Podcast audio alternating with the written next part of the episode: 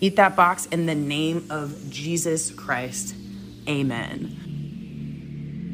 Forever waiting for someone to like us. Bitches love record players. Okay, don't swallow it. That's gross. Hello, my little sex kittens. This is Raven, and welcome to Raven After Dark.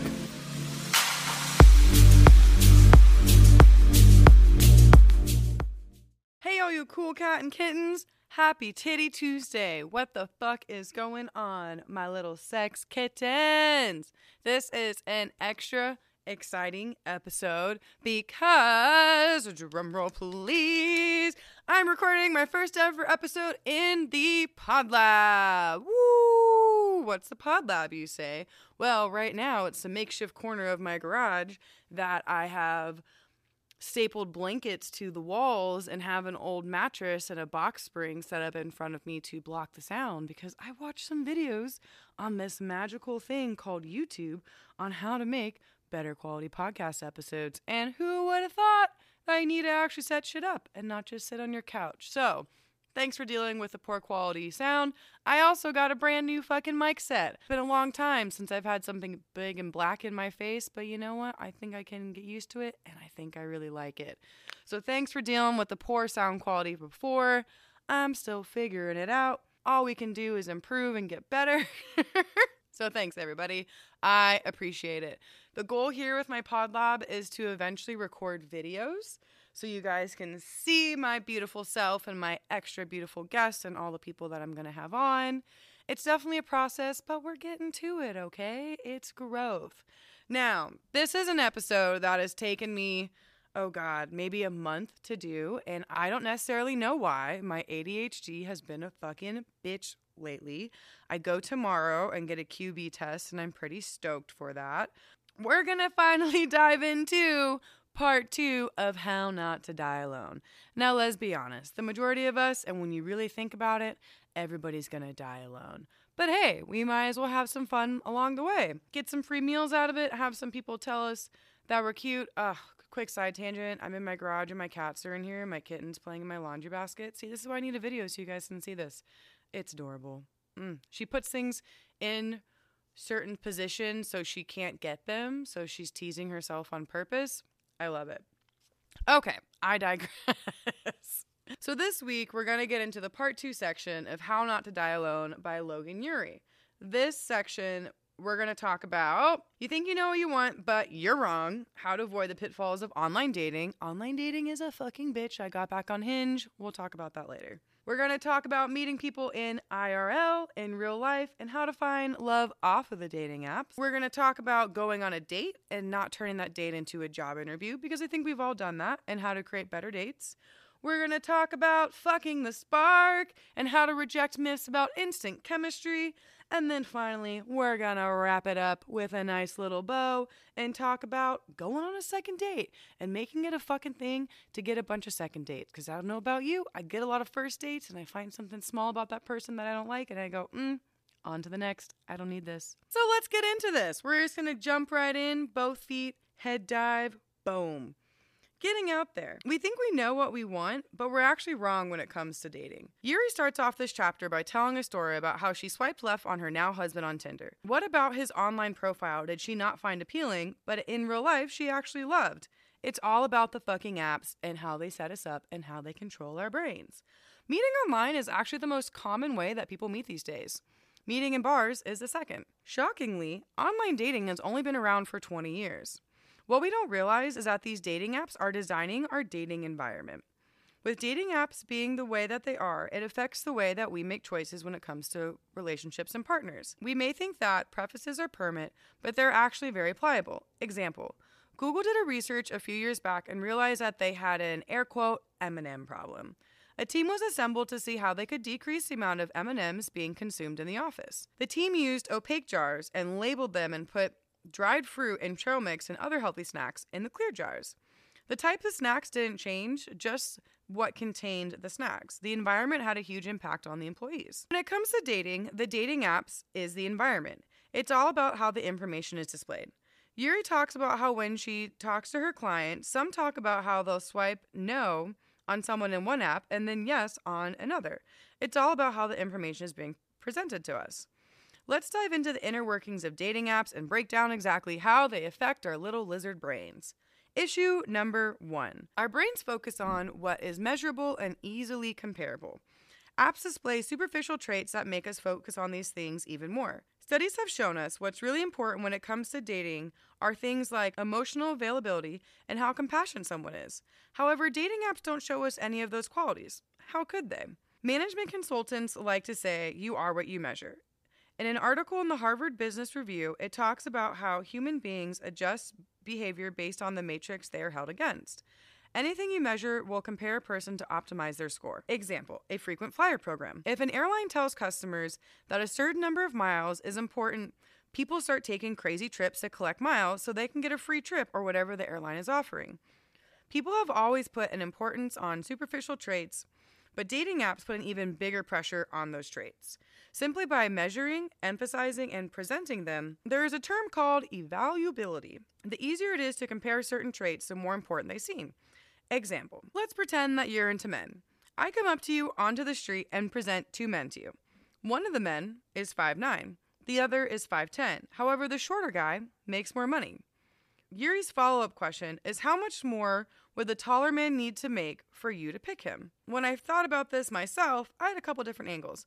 First off, is I go for the short guy because he has more money. And right now, I'm trying to get that bag and get spoiled and treated like the king that I am. However, your girl loves me, a tall man, tall drink of water, and this bitch is thirsty. So, I really don't know which one to come down to. We'd have to see. I think it depends on where you are in life and what exactly you're looking for.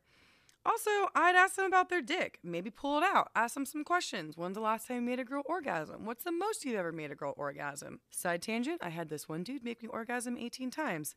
Magical. It may sound weird to try and think of a hard number that would air quote make someone more attractive. However, studies have been done and there actually is a hard number. A shorter man would need to make an additional $40,000 more than someone who is one inch taller than him to be considered desirable. Damn, short kings! It's not easy out there for you guys. You need to buy some lifts, get some pumps, okay? In real life, you probably wouldn't notice the difference between someone who is 5'9 and 5'10. Personally, I would. And you wouldn't compare someone's income because who asked?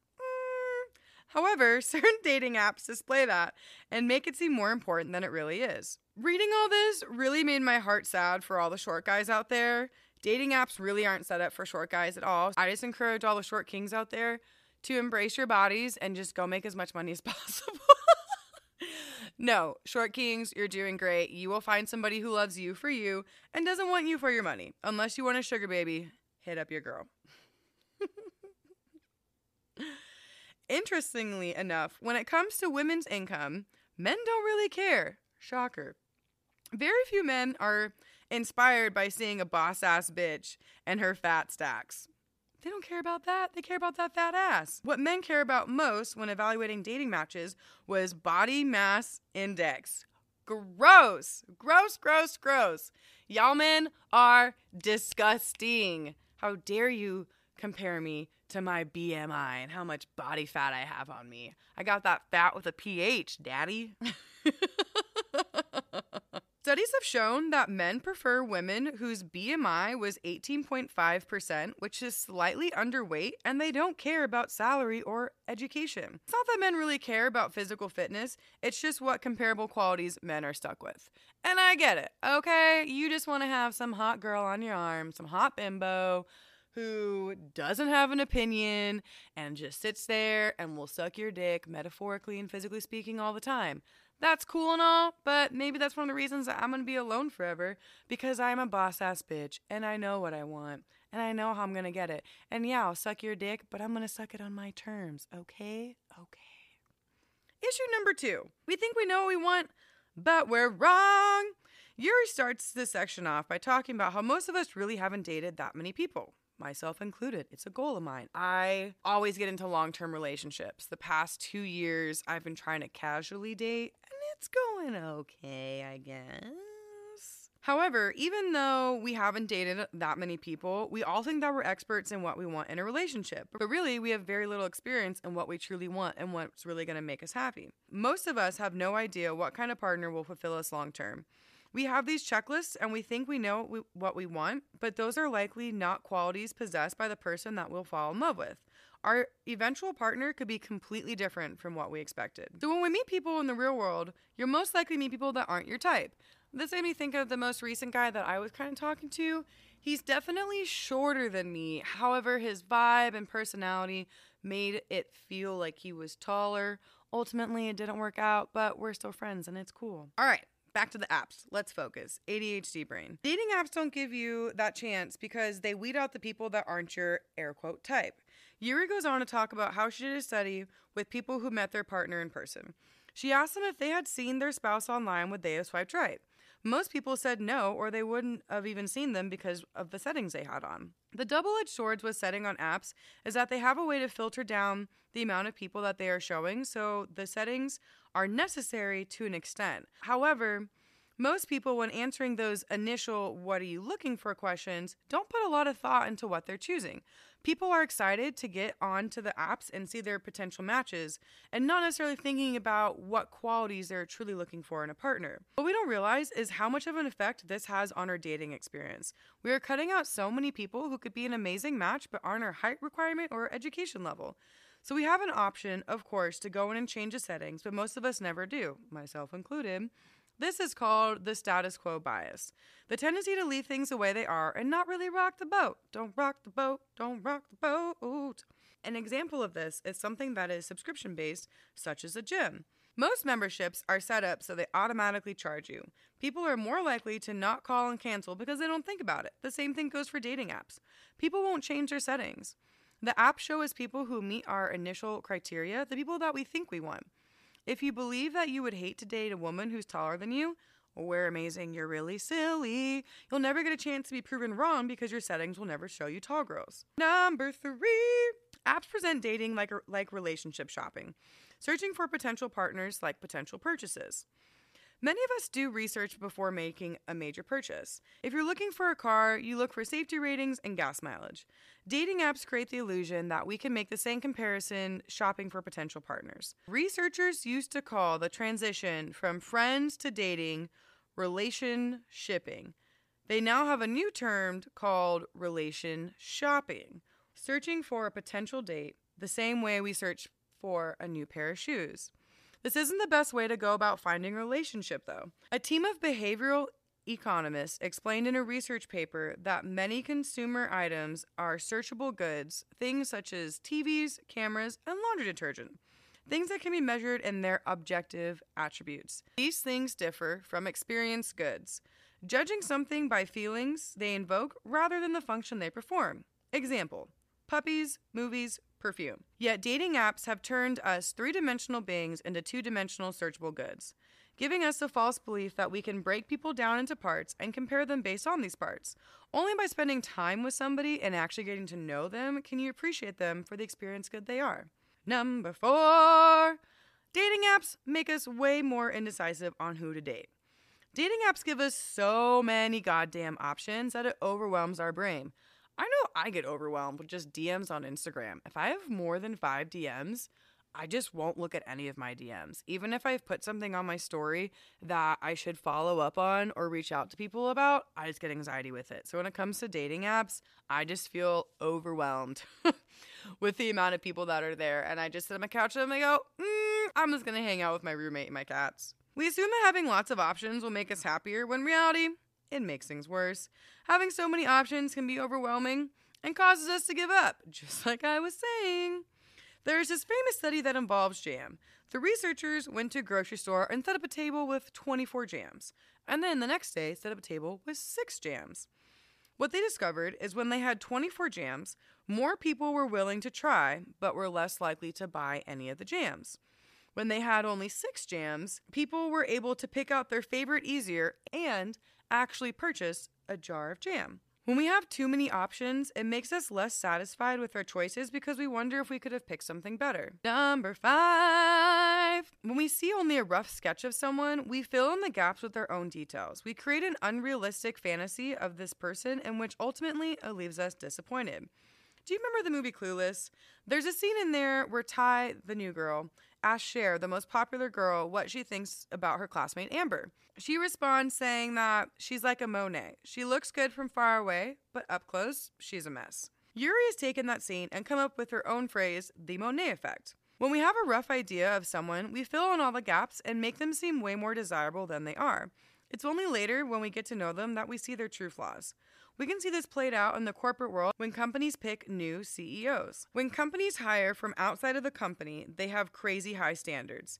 Internal candidates you know more intimately and you've seen their successes and failures. The Monet effect helps us to explain why external CEOs are paid more but usually underperform. The same thing happens when dating. Looking at a dating profile is equivalent to seeing someone from far away. So now you go on the date, and maybe the person's voice annoys you or they don't have good table manners. Red flag with me. All these things are normal flaws, but are exasperating because we've already tried to put this person in a box of who we think they are as a person. You go into the bathroom and start the swiping journey again, looking at more matches to see if someone seems more perfect because of the Monet effect. We're filling in those little holes, telling yourself that they're to be better than Mr. Bad Manners over here.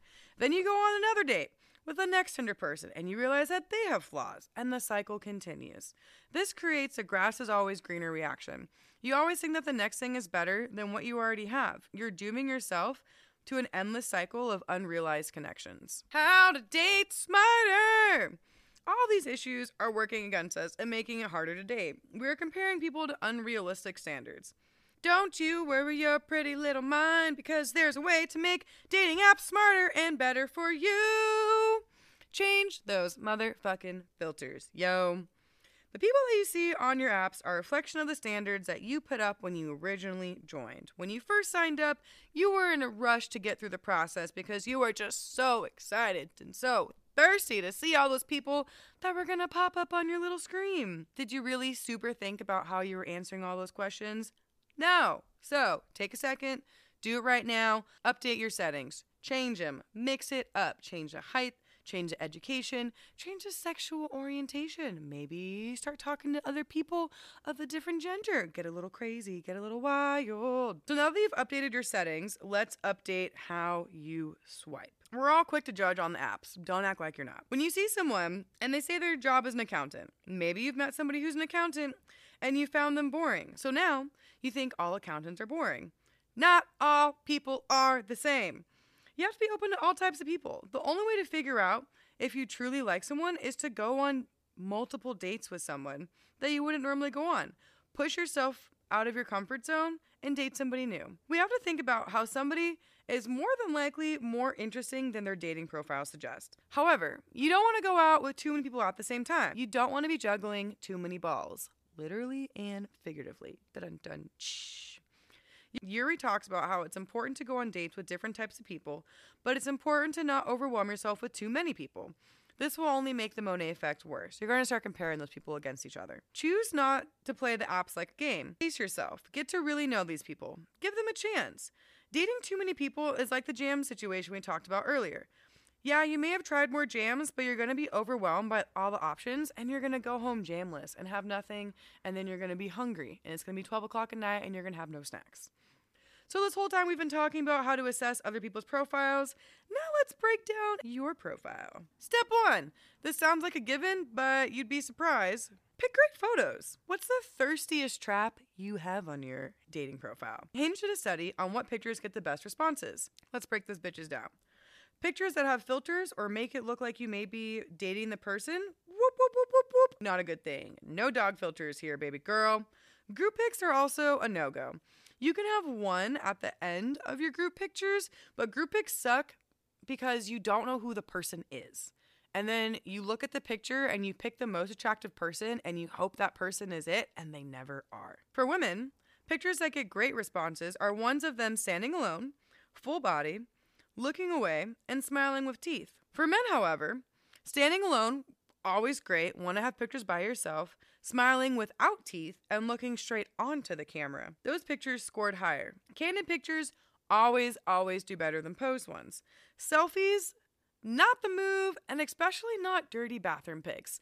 Now, I think there is a way to take a bathroom selfie that can be cute, sexy, hot, whatever you're going for, but you gotta make sure that there's nothing going on in the counter, the mirror's clean, and you don't have a toilet in the background. Nothing is arousing about a toilet in the background. Not about it. And surprisingly, black and white pictures did really well. Let's do an exercise. So now let's say you're not quite sure what pictures to put on your dating profile. Get 10 favorite pictures of yourself and send them to your friends.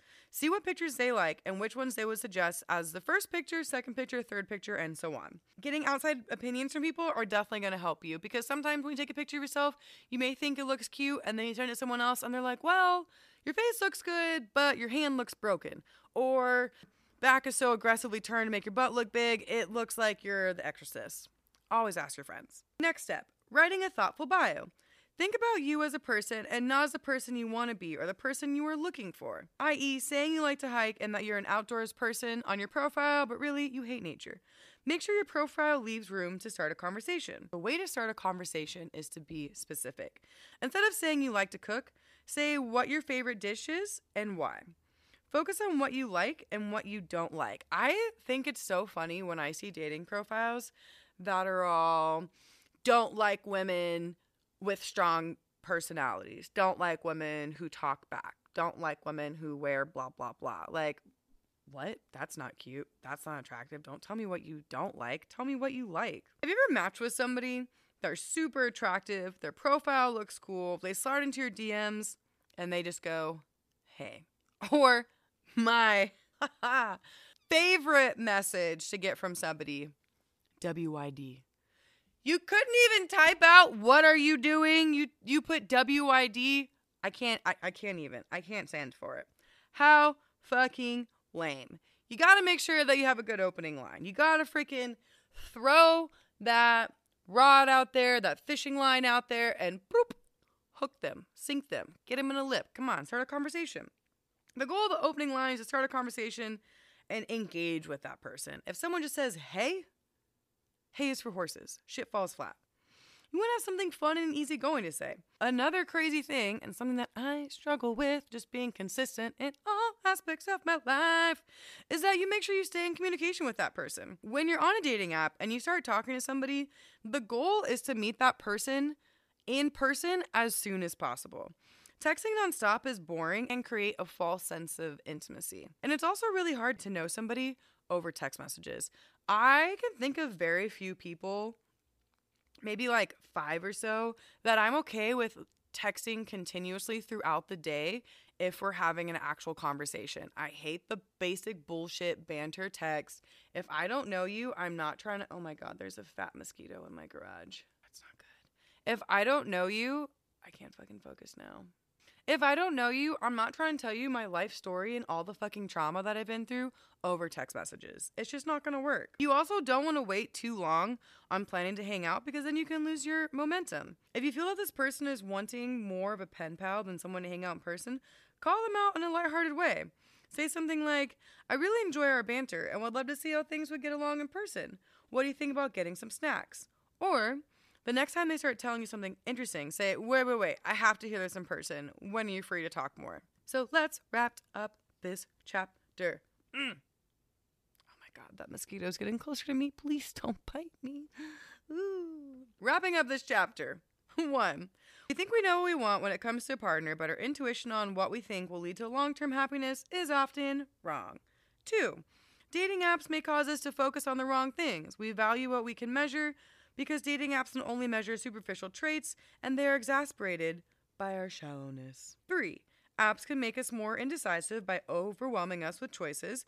They have created a habit of relationship comparing and contrasting people as if they were potential purchases. And number four, we can learn to swipe smarter by expanding our settings to see more people, being less judgmental of people when we swipe, dating fewer people at a time, and transitioning from the dating app to meeting in person faster. Alrighty, ready, ready. So we've talked a lot about meeting person on the apps. Meow, let's talk about meeting people IRL in real life. Mm. Meeting people in real life can be hard and scary, especially during a pandemic. Ury has laid out four of her fave ways to meet people in real life. Numero uno, go to events. Put your shit out there. When thinking of events to go to, Ury breaks it down into two questions we can ask ourselves. One, How likely is it that I'm going to interact with people at this event? Number two, you want to go to an event that you can actually talk to people. Yeah, watching a movie is cool, but you can't and really shouldn't be talking to people during a movie. To hold yourself accountable, tell somebody or group people about your event planning and give them a deadline when you'll have this accomplished. And then follow up with your friends. Tell them how it went. I challenge you to go to an event this month, something new, something different, step out of your comfort zone, and then slide into my DMs and tell me all about it. I want to hear about what you're doing. Maybe I'll go with you to the event, depending on what it is, and we can try to find the love of our life together. Number three, how to make the most of the events. You may go to an event, but if you just stand in the corner all night, not talking or mingling, you're not really helping yourself, and that doesn't count. So, go alone. It may be scary at first, but it makes you more approachable and it forces you to talk to people. I've gone out a couple times by myself and I've gone to shows a couple times on myself, and I really enjoy it because it does push you to step out of your comfort zone and talk to people. And especially when you go to raves, people just start talking to you. And people, and they're are like, if you're at a bar situation, people will come up and be all, hey, what's going on? And I think it's easier to talk to girls sometimes than boys. You just kind of make eye contact, maybe linger over, and then comment on their outfit, comment on how they look, make a comment about the weather. There's so many different ways that you can start a conversation with people. Stay off your phone. It's so easy, and I feel like it's how we're wired these days of when you get uncomfortable and awkward, you just look on your phone and you're just bullshit scrolling on Instagram. Throw your phone away. No phone when you're at these events. Okay, I get it. Going to a new function, it can be scary. So, if you truly feel the need, bring somebody that you know is okay being by themselves. Maybe the two of you go together. You get there, you have a little powwow, you say, okay, I'm gonna do a lap on this side of the room, you do a lap on that side of the room. We'll meet back here in 20 minutes see what's going on. And you never know. Maybe the person you bring with you will find somebody too. Dress to impress. You only have one shot to make a first impression. I'm all about being overdressed instead of underdressed. I'd rather walk into an event and be the baddest fucking bitch there than walk into the, an event and be like, oh man, I shouldn't have worn my sweats and my crop hoodie. Mmm, no, no, no, no, no. I'd rather show up in a ball gown and have everybody else in sweats and then be like, wow, why is she so overdressed? And be like, wow, why are you underdressed? Okay. now, this doesn't mean go over the top, but honestly, go for it. Who fucking cares? If anything, it's a conversation starter. Maybe it's something funny too, depending on the event. I went to an event the other day and the whole theme was socially awkward things. So the lady who was putting on the event had a pair of pants that she bled on from her period. Like society tells us that's awkward. I put upside down crosses on my face because Satanism and Satan makes people uncomfortable. This other lady there had toilet paper coming out of the back of her skirt. Little things like that, you know? You never know. It's important to make eye contact when you're at these events. Scan the room, Maybe look at somebody, do a little smile, look down, turn away, keep scanning. If they're cute, do that whole TikTok trend. It's like how to look at somebody you find attractive first. Gay, you know, blah, blah, blah, blah, whatever. Always do the shy eye little thing. Look at them, smile, look away, look back at them, turn your head away make them wanting more. Get them to come up to you, but maybe you mingle a little closer to them in the room and just kind of plant the seeds. See what happens, see what they do. If you're a little nervous about starting conversation with somebody, just comment on what's going on around you. It may be a little rough the first couple times you do it, but that's okay. You're figuring out yourself and how to interact at these social functions and just socially. So let's say you start a conversation with somebody, and then we have the dilemma of knowing if they're single or not. An easy and a smooth way to test the waters is say something along the lines of, Hey, I'm really enjoying this conversation. What would be a good way to connect so we can keep the conversation going? This leaves it open for them to interpret and takes the pressure off of you. If you're worried about coming off too strong or creepy, take it slow. Watch their body language. Are they actually looking at you or looking over their shoulder? Do they seem engaged with the conversation? Are they looking you in the eyes? Are they on their phone? Are their shoulders drawn forward? Are their arms crossed? Are they showing you that they are engaged? So, the second thing on Ury's list for us to meet people in real life is getting set up by friends and family. Personally, this has never happened for me. I wish the best of luck to everybody else out there. How to get people to set you up. One, tell your friends. Be straight up with them. Be like, hey, yo, girl, I'm trying to get this pussy destroyed. You know, any motherfuckers that could stretch me out? Or maybe if you don't want sex, tell them whatever you want, but be straight up with your friends. Your friends have friends, and their friends have friends. Plant the seed, water it. Tell them what you're looking for a life partner, a prom date, both of them, maybe one of each. It's 2022. You got options. Send your friends a photo. Send them like two, three cute pics of you. So, in case they do find somebody for you, they already have a picture and they don't have to wait. Most importantly, say yes. If someone reaches out to you and they say, Oh my gosh, I have someone that you think you would like, say yes.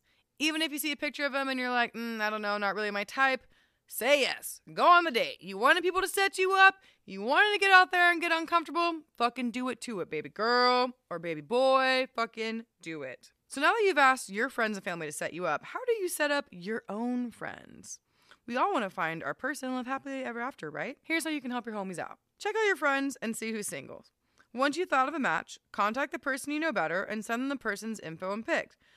Don't give them too much information or overwhelm them or give them too little, and then it's the Monet effect. If the second person says no, let the other person know gently that it's not going to happen. You can't win them all. That's okay. You can say something like, It turns out he's not looking to date, or I think he just met somebody. If both say yes, connect them with a group chat and maybe even suggest a date they can do together. Obviously, they don't have to do what you suggest, but it's just an icebreaker and it gets the conversation flowing. Now, Give them space. Don't micromanage. They're going to figure it out or they're not going to figure it out.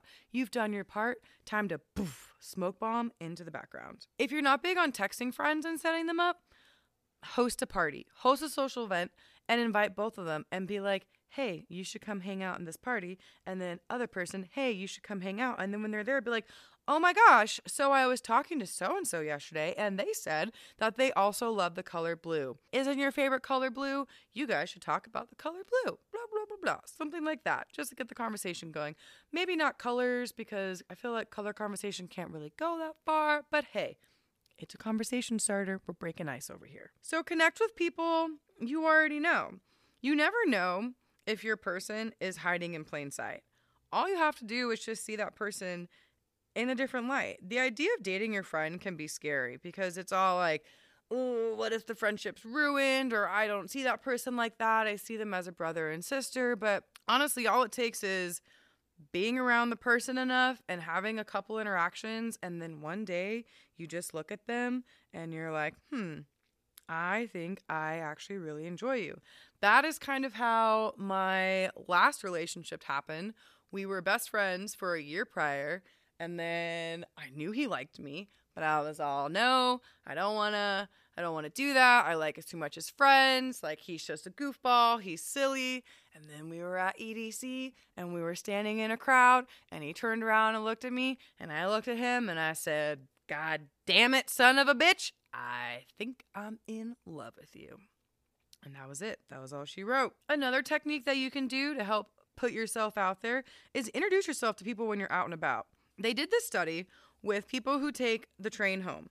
They had two carts one that was quiet and nobody was talking, and the other was set up for people to mingle and meet. Most people off the bat chose a quiet cart, but when they checked in with the passengers later, the passengers in the quiet cart had more negative thoughts than the others that were mingling in the mingling cart. Even though when we initially get on, we don't think we want to talk to people, we really do. We're naturally social people. Go out and socialize and mingle. A great example of this is when I was in college, I used to take the shuttle bus out to the Polytech campus in Mesa. And essentially, because I'd take it there in the mornings and then evenings, afternoons back. Essentially, I sat by myself almost every single time. But there were a couple times, couple interactions where I did sit with kids because of how they had the seat set up that was only options and it was really enjoyable riding home and having a conversation with somebody and engaging with somebody now, those conversations never went farther than the shuttle bus, but it was cool to talk to somebody on the way home versus just taking a power nap. Mix it up a little bit, get a little crazy. When you're out and about in the world, be approachable. Don't have your headphones in, don't be on your phone look up, look around, be engaging. I know that when I was in college and walking around on campus, I was notorious for walking around with my headphones in, but not actually having anything playing. I just didn't want people to talk to me and I didn't want to engage with people. So I just would have my headphones in, but nothing actually playing. If you actually want to mingle and meet people, take your goddamn headphones out, look around, maybe don't wear sunglasses so you can actually make eye contact with people and try it. Do something crazy. Don't do it all the time. Maybe try it for a week and see what happens. Key takeaways. One. While the apps are the most common way to meet people, you can still meet people in real life. Two, go to events, put yourself out there, and try new things. Three, ask your friends and family to set you up on dates. Four, connect with people you already know. Your person may be in plain sight, you just have to change your frame of mind. And five, introduce yourself to people when out and about. Interact with people. If you're at an event and don't know what to say, get in a line and comment on it. People in lines love talking about being in a line.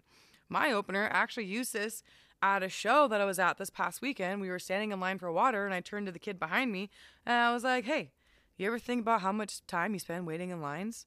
And he was all, Oh shit, you're right. And then we just bantered back and forth about being in a line in our night. It was great. He was lovely. Now, I hope y'all are ready to go swimming because we're going to dive into how to create better dates.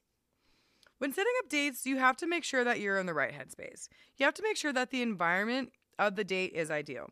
The environment of the date consists of not only the location of the date, but also where your head is at. Is it early in the morning? Are you fully awake? Do you have a big meeting after your date? Or is it late and you're too sleepy to be cute and flirty? We at times treat dating like an item on our to do list. We have to make sure that we are mentally prepared to date. This is what Ury calls evaluative dating. This section, we're going to break down how to change your dating mindset from evaluative to experimental, from reviewing resume qualities and asking, is this person good enough for me? Do we have enough in common? Getting yourself out of your own head and into the moment. How do I feel with this person? Date with a sense of curiosity and allow yourself to be surprised by things. We're also going to break down how to make the best physical and mental environment to find love. Let's get it on. So let's picture this. You walk into a restaurant and your mind is racing. Am I sweating? Did I put deodorant on? Should I have worn that other outfit? You walk up to the table and you see your evaluator there. You shake hands and introduce yourselves and sit down. Now, the evaluation starts. Where did you go to school? What is your favorite color? What's your favorite food? Blah, blah, blah. All those basic bullshit questions that we ask all the time that don't really mean anything. They're important to an extent, but they're just surface level bullshit. After about an hour or so, the evaluation is over. You get up, you shake hands, you say, I'll talk to them soon and leave. Does it sound familiar? I know I've definitely been on dates like that. Now think about this was that a date or a job interview? Dating isn't easy and it takes practice. We don't realize it, but we bring our work traits into our dating life. This is not a networking meeting or a job interview, it's a date. This type of date kills any kind of sexual tension. They're flat and boring. We start telling our evaluator the basic response to basic questions that we've been asked all of our lives. The point of the first date isn't to see if you want to marry somebody, it is to see if you're curious about them enough to hang out with them again. 10 steps to designing better dates. Step numero uno shift your mindset with a pre date ritual. Mindset is super important, ultimately affects the outcome of your date. Here are some ideas for a pre date ritual blast your favorite music, say what you want to happen out loud, manifest that shit, dance around, take a shower, do something that makes you feel sexy, masturbate. Number two, choose a time and place thoughtfully. Think about what time of day you are most relaxed. Stop going into bright lit coffee shops. Go somewhere sexier, somewhere a little dark, a little sultry. Sit next to them instead of across from them. That's a big thing for me. I always sit across from people. I don't know. I'm a weirdo. As much as eye contact is important, on a first date, it's easier to communicate with somebody if you're not looking them directly in the eyes. Sit next to them, mix it up. Three, opt for a creative activity. I am over going out to eat and going to dinners. I have gone to so many dinners. Trust me, your girl loves snacks. I love to eat. These legs are hollow. Let's do something fun. Let's do something different. Do something creative. Here's a couple of fun dating ideas that you can try to mix up your routine. Go to a farmer's market.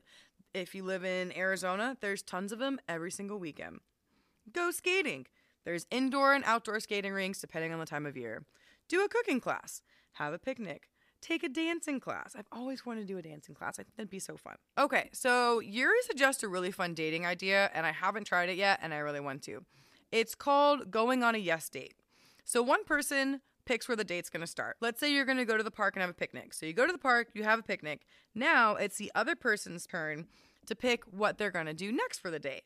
And you have to say yes, as long as it's not breaking any laws and it's not against any of your religious beliefs or views, you have to say yes. And you guys go back and forth telling each other what we're gonna do throughout the date. I think it sounds really fun and pretty adventurous, and you never know where it could end up. Number four, show the work. I'm having PTSD to my math classes. People value something more when they see the effort that you put into it. An easy way to show effort is offer to plan the date. As a woman, I love it when a man says, Hey, this is what we're gonna do. This time, this place, boom, be ready. I'm gonna swoop you up. I said, Ooh, okay, let's do it. Number five, play. Think of what your best date was. What made the date so great? You had fun. You had lots of fun. You laughed. You were silly. You were goofy. Do something that is fun and entertaining and where you both can play and show the different sides of you. I think one of my best dates that I've had was I talked to this dude a year a year or two ago, maybe like a uh, probably like a year now, off of Hinge and we dated for like a month. And on our second date, we went and got tattoos, not matching. We went and got tattoos, and he was from Washington and he had never been to Tempe before. So I took him to Tempe and I showed him all around Tempe. And I didn't realize how much I knew about Tempe in that day. And it was really fun because it was something new for me too. I'd never walked around and been like, this is this, this is so and so. And we laughed a bunch and had a great time. Didn't end up working out in the long run, but that's okay. Thanks for the tattoo, bruh. Number six, skip the small talk. Ask the questions. The kind of questions matter. Instead of starting your date with, hey, how was your day? Start in the middle of things. Sit down and tell them something that is going on. You won't believe what just happened to me, or you won't believe what I just saw. Talk about things that are going on in your life. Get their opinions on things and see how they react. When you ask for their opinion, do they respond in a way that you like? Do they give good advice? All these things are important. Number seven, be interested, not interesting. A lot of people feel like they have to perform on a first date. They feel like they have to seem cool and interesting. Stop putting on an act and just relax. Become a good listener. When we have conversations with people, we listen to have a response. Listen just to listen. Don't make it about you. There's two types of responses shift responses and support responses. A shift response is when you make a comment that brings a conversation back to you. A support response indicates that you want to hear more and are interested in what they're saying. Example Person says they're going to see an art exhibit. Shift response would be something along the lines of, Oh, I've been there. I really enjoyed it. A support response would be something along the lines of, Tell me more about what you like about the artist. Number eight, limit phone use. Get the fucking phone out of here. This is a little out there for me, but maybe try it. Maybe at the start of the date, suggest to your date that you both put your phones away and you don't go on them unless it's an emergency. Interesting. Try it. Nine. End on a happy note. The end of an experience matters. When people judge how they felt about a situation, they judge it on the most intense moment and what they felt at the end of it. So do something fun at the end of the date. Order dessert, give them a genuine comment or compliment, make them laugh, or maybe seal it with a good night, good morning, good afternoon kiss. Do something that ends a date on a high note and is positive. And number 10, use the post date eight to switch to the experimental mindset. When we finish a date, we always break it down and run through the experience. We have a checklist in our head of things that we liked and we didn't like. Ury challenges us to reflect on our date in a different way. The next time you finish a date, ask yourself these questions How did the person make me feel? How did your body feel? Did you feel more energized or drained?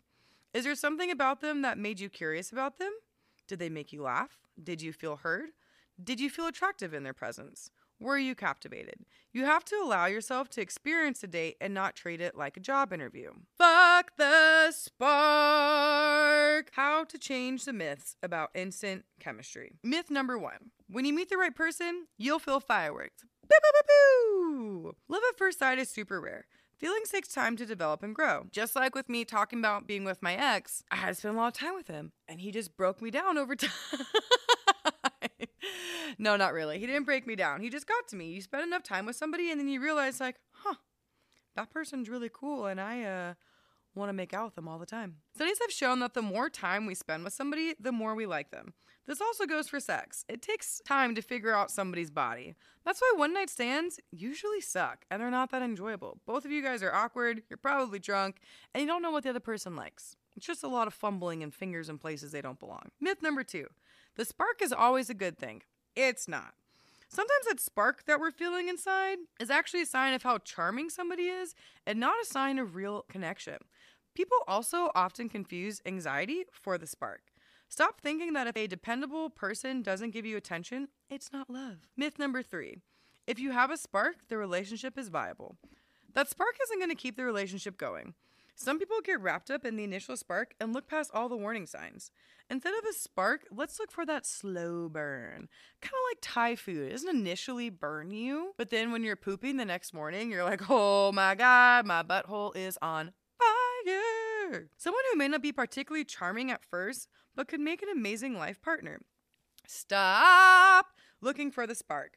Focus on kindness and how that person makes you feel. Now we're going to get into our last section of this. Hold on to your butts. Go on the second date. How to decide if you should see somebody again. It's really easy once we finish our date with somebody to think about everything you didn't like about the person and all the boxes they didn't check. Keep this in mind. You never want to judge others the way you wouldn't want to be judged. So, our sneaky little brains have created this idea called a negativity bias. When you get feedback from a manager or coworker, what sticks with you more? Compliments are what you need to work on? There's this thing called fundamental attribution error, which is our tendency to believe that someone's actions reflect who they are and not what is going on in the moment. Example If someone shows up late to the date, we think of them as selfish instead of being stuck in traffic. Or as for me, I'm late everywhere because I'm a pothead. You have to look for the positives. Rather than focus on somebody's negative traits, use your imagination and search for what is desirable and good. If you find yourself always being negative after a date, try this exercise. Text your besties or whomever you talk to about relationships, and after you go on a date, send them five positive things that you enjoyed about the person. This helps us to see the good in things and that not all things are bad. Going on a bunch of first dates is cool, but the goal is to find a long term partner. We're making a new rule that unless this date was a total dumpster fire, go on a second date. You have to give yourself time to know someone. Stop confusing pet peeves for deal breakers. These little things can be easy cop outs to second dates and putting yourself out there. Now, the trick is how many dates do you go on until you decide if the person is worth your time? There really isn't a set number. It all depends on the vibe of you and that individual and what's going on. Think about all the things that happen when you're with this person. Does this person make you feel good? Do you feel warm and fuzzy? Do you feel like a bad bitch? Do you feel heard? If you feel these things when you're with this person, continue going on the date and see where it leads. Now, if you're with this person and you got bad vibes, it's negative, or maybe at first they seem really cool, and as you get to hang out with them more, they make shitty comments at you. They comment about what you're wearing, your friends, the music you like, your hair, your weight. Bounce out of that motherfucker. Way too many people in this world to be with somebody who doesn't appreciate you for you. Snaps and claps, baby. We're gonna take an oath right here, right now. Everybody get your knives. Cut a little X in your hand. We're gonna put our palms together. No more ghosting. Ury talks about how people often ghost because they don't want to hurt other people's feelings. When in actuality, it hurts you and the person that you're ghosting. Stop being a little bitch and tell that person that you were not interested. If you don't know what to say to somebody, send them a message that sounds kind of like this Hey, insert person's name. I really enjoyed blah, blah, blah, blah, blah, whatever we talked about. I don't think we are a romantic match. However, I enjoyed meeting you. Thank you for your time. I wish you the best endeavors moving forward. Boom. Easy peasy, drop the mic, walk away. When you ghost, you think you're taking the easy path, but really it causes you both more anxiety and stress because then that person reaches out to you and hits you up and they're like, hey, hey, what's up? Hello, I'm trying to go on another date with you. And you're like, mm, I don't have a phone. What's that? Just tell them you don't want to go out with them. I know it's scary. I kind of did this to a dude the other day and he keeps hitting me up, but I'm going to give him another chance. I'm going to try. and I hadn't read this far, so I hadn't made the no ghosting pact yet. So when you reject somebody, make sure that you're polite, you're clear, and you're short and sweet. You don't want to say, let's be friends if you don't mean it, and you don't want to criticize somebody. Or you don't want to get into a long back and forth if they want more details. Just cut it off, smooth and easy. Send them good vibes. We never want to wish anybody bad. We never want to put any bad intentions out into the world. Thank them for their time and move on to the next. All right, my little sex kittens, that wraps up part two of How Not to Die Alone. I hope you guys are enjoying this. I hope that you're enjoying the sound quality of this mic. What's a sex tip this week? Oh my gosh, let's think about it. Hmm. Okay, sex tip for the week. When having rough sex, I enjoy rough sex. I'm all about rough sex. But crazy dude from Vegas that we talked about last week, when we had rough sex, he literally was choking me and I felt like I was being raped. Even though it was consensual, it was the most uncomfortable I've ever felt while having sex. Not about it. So, some tips on having rough sex. I would definitely talk to the person beforehand. Ask them what you're okay with and not okay with, and what, when you say rough sex to them, what does that mean? For me, it means I like being choked. There is a certain way to go about choking somebody. When choking somebody, okay, you have your hand around their neck. You're not pushing down on their windpipe. You are gently squeezing the sides. If you are pushing down on someone's trachea, you will make their trachea collapse, and then you're gonna have to stab them with a pen in the neck and put a straw in there and help them breathe. We're not doing that. We're not sending anybody to the hospital. Not okay. Ask them if they're okay with slapping. Some people like being slapped in the face, some people don't. Me, it depends on the mood, but mm, not really into it. When it comes to hair pulling, you don't just grab a bitch's hair from the fucking ends of it and pull it. No. Come from come around from the base of their neck, rub your hands in through the bottom, work your way up, be as close to the scalp as possible, get your fingers up in that bitch, and then you pull gently. You don't want to be fucking some girl from behind and snap her head back and rip her fucking head off. What's that movie Orphan? She wears the uh, necklace to cover up the scar on her neck. Her head falls off. It'd be fucking weird uh, rough sex. Let's all, you can also talk to them about if they're into degrading and what exactly you want to say. Do you want to be called a dirty slut? Do you want to be called a whore? Do you want to be called a princess? What is it about it that makes the sex rough? So I'm all about rough sex, all for it. Just make sure, as always, you guys always communicate about what that means for you and your partner. Thank you so much, my little sex kittens, for tuning in this week. I'm so excited to be on this journey with you guys. Thank you all for the love and support so far. I hope you like the sound quality and my little singing parts because I just feel like singing randomly all the time. If you haven't followed me on Instagram, follow me at Raven After Dark Pod. If you want to see my titties, follow me on OnlyFans. And if you want to buy me shit, because why not? I fucking deserve it. And just a little uh heads up for you guys. My birthday's coming up in July. So if you want to spoil me or buy me presents, I would not say no. I love you all, and I'll see you, sex kittens, next Tuesday.